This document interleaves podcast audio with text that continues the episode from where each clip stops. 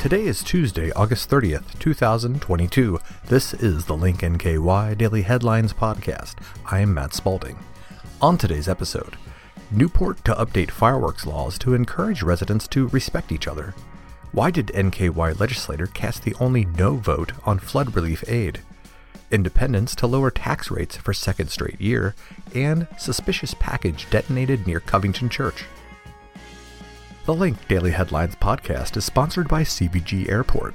CVG Airport has been serving the community for 75 years, and to celebrate this special milestone, the airport is inspiring travel once again with a year long Travel Dreams sweepstakes. Every month, one lucky winner is chosen to receive an airfare voucher with one of CVG's many airline partners to help make their travel dreams come true. You can learn more about CVG's 50 plus nonstop destinations and enter for a chance to win at cvgairport.com slash cvg75. Newport to update fireworks laws to encourage residents to respect each other, reported on by Kenton Hornbeck. Before 2011, Kentuckians had to trek to bordering states to purchase fireworks because the Commonwealth historically outlawed the sale of fireworks the Kentucky State Legislature voted in 2011 to allow the sale and use of fireworks within the state. Individuals who sold fireworks were required to register with the state fire marshal. As you recall, at one point in the not too distant past, fireworks were illegal in Kentucky, City Manager Tom Fromme said at a commission meeting last week. A lot of people had to travel to Tennessee if they wanted to purchase fireworks. But in recent years, urban areas within Kentucky have seen a rise in firework related debris and injuries. Due to the density of homes and businesses, there is a higher propensity for injury or property damage. Newport Mayor Tom Guidugli Jr. said he and other commissioners have received phone calls from concerned members of the public regarding the detonation of fireworks in their neighborhood. In response to the rise in public unease, the Newport City Commission heard a first reading on an ordinance to repeal Section 91.30 and 91.99 of the Code of Ordinances concerning fireworks and to update the city's current legislation surrounding fireworks. There will be a second reading on the Commissioner's agenda at the next meeting scheduled for September 19th. For more on this story, visit linknky.com. Why did NKY legislator cast the only no vote on flood relief aid? Reported on by Mark Payne.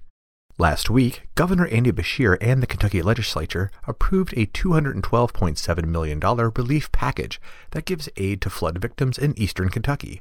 It was a near unanimous effort, except for one legislator who voted no on the bill, Senator John Schickel, a Republican from Union. The bill was a bipartisan effort, with nearly all House and Senate members voting to pass the bill. 97 out of 100 House members voted yes, 3 did not vote. 35 senators voted yes, 2 senators did not vote, and Schickel voted no.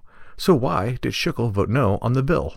He said he voted no on the bill because he wanted to draw attention to how the legislature changed the procedure of passing bills to three days, though he does support the relief effort to eastern Kentucky. He also said he knew the bill would pass, and he knew he would be the only no vote.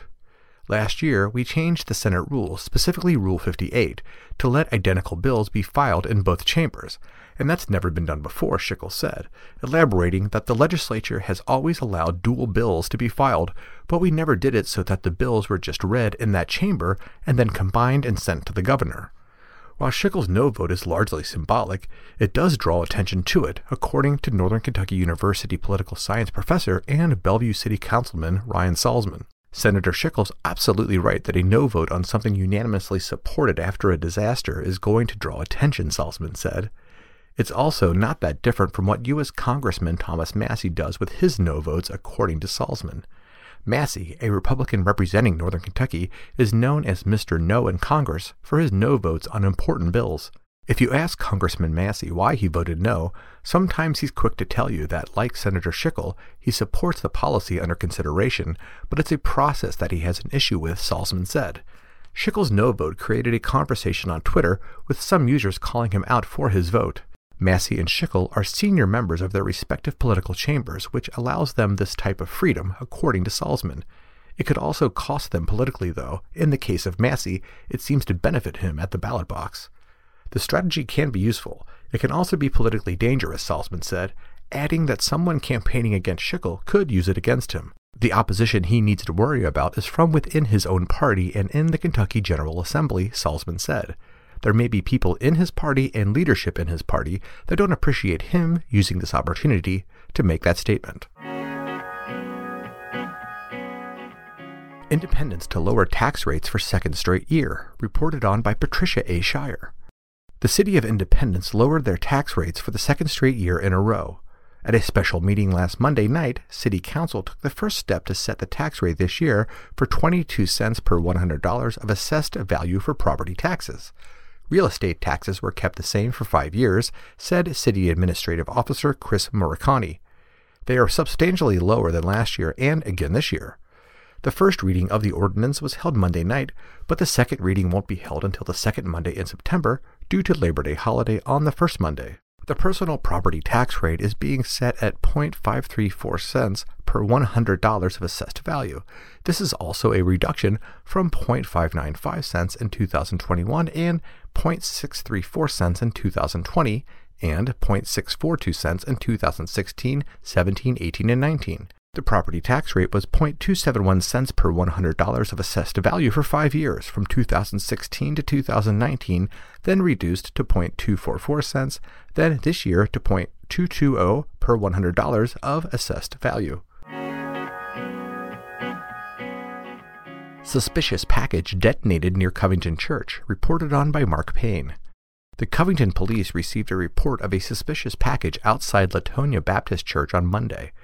To exercise caution, they called in the city of Cincinnati's bomb squad to detonate the package, which was found just to be a suitcase of clothing. Lieutenant Colonel Justin Whiteholder, the assistant chief of police, said they received a call about a suspicious package by the church. Upon arrival, they located the package and decided to contact the fire department, and the fire department decided to contact emergency management just to be overly cautious. They also blocked off the area to be safe as Holy Cross Elementary and High School are just around the corner. Due to the nature of the unattended package, they contacted Cincinnati's bomb squad. They were able to locate the package, and then they utilized a water charge to open the package, Whiteholder said. And those are the headlines we are following for Tuesday, August 30th, 2022. The Link NKY Daily Headlines podcast can be heard Monday through Friday via our website Apple Podcasts, Google Podcasts, Stitcher, and Spotify. Please subscribe, share, and leave us a review. And for more on today's headlines and to see what else is happening around Northern Kentucky, visit linknky.com.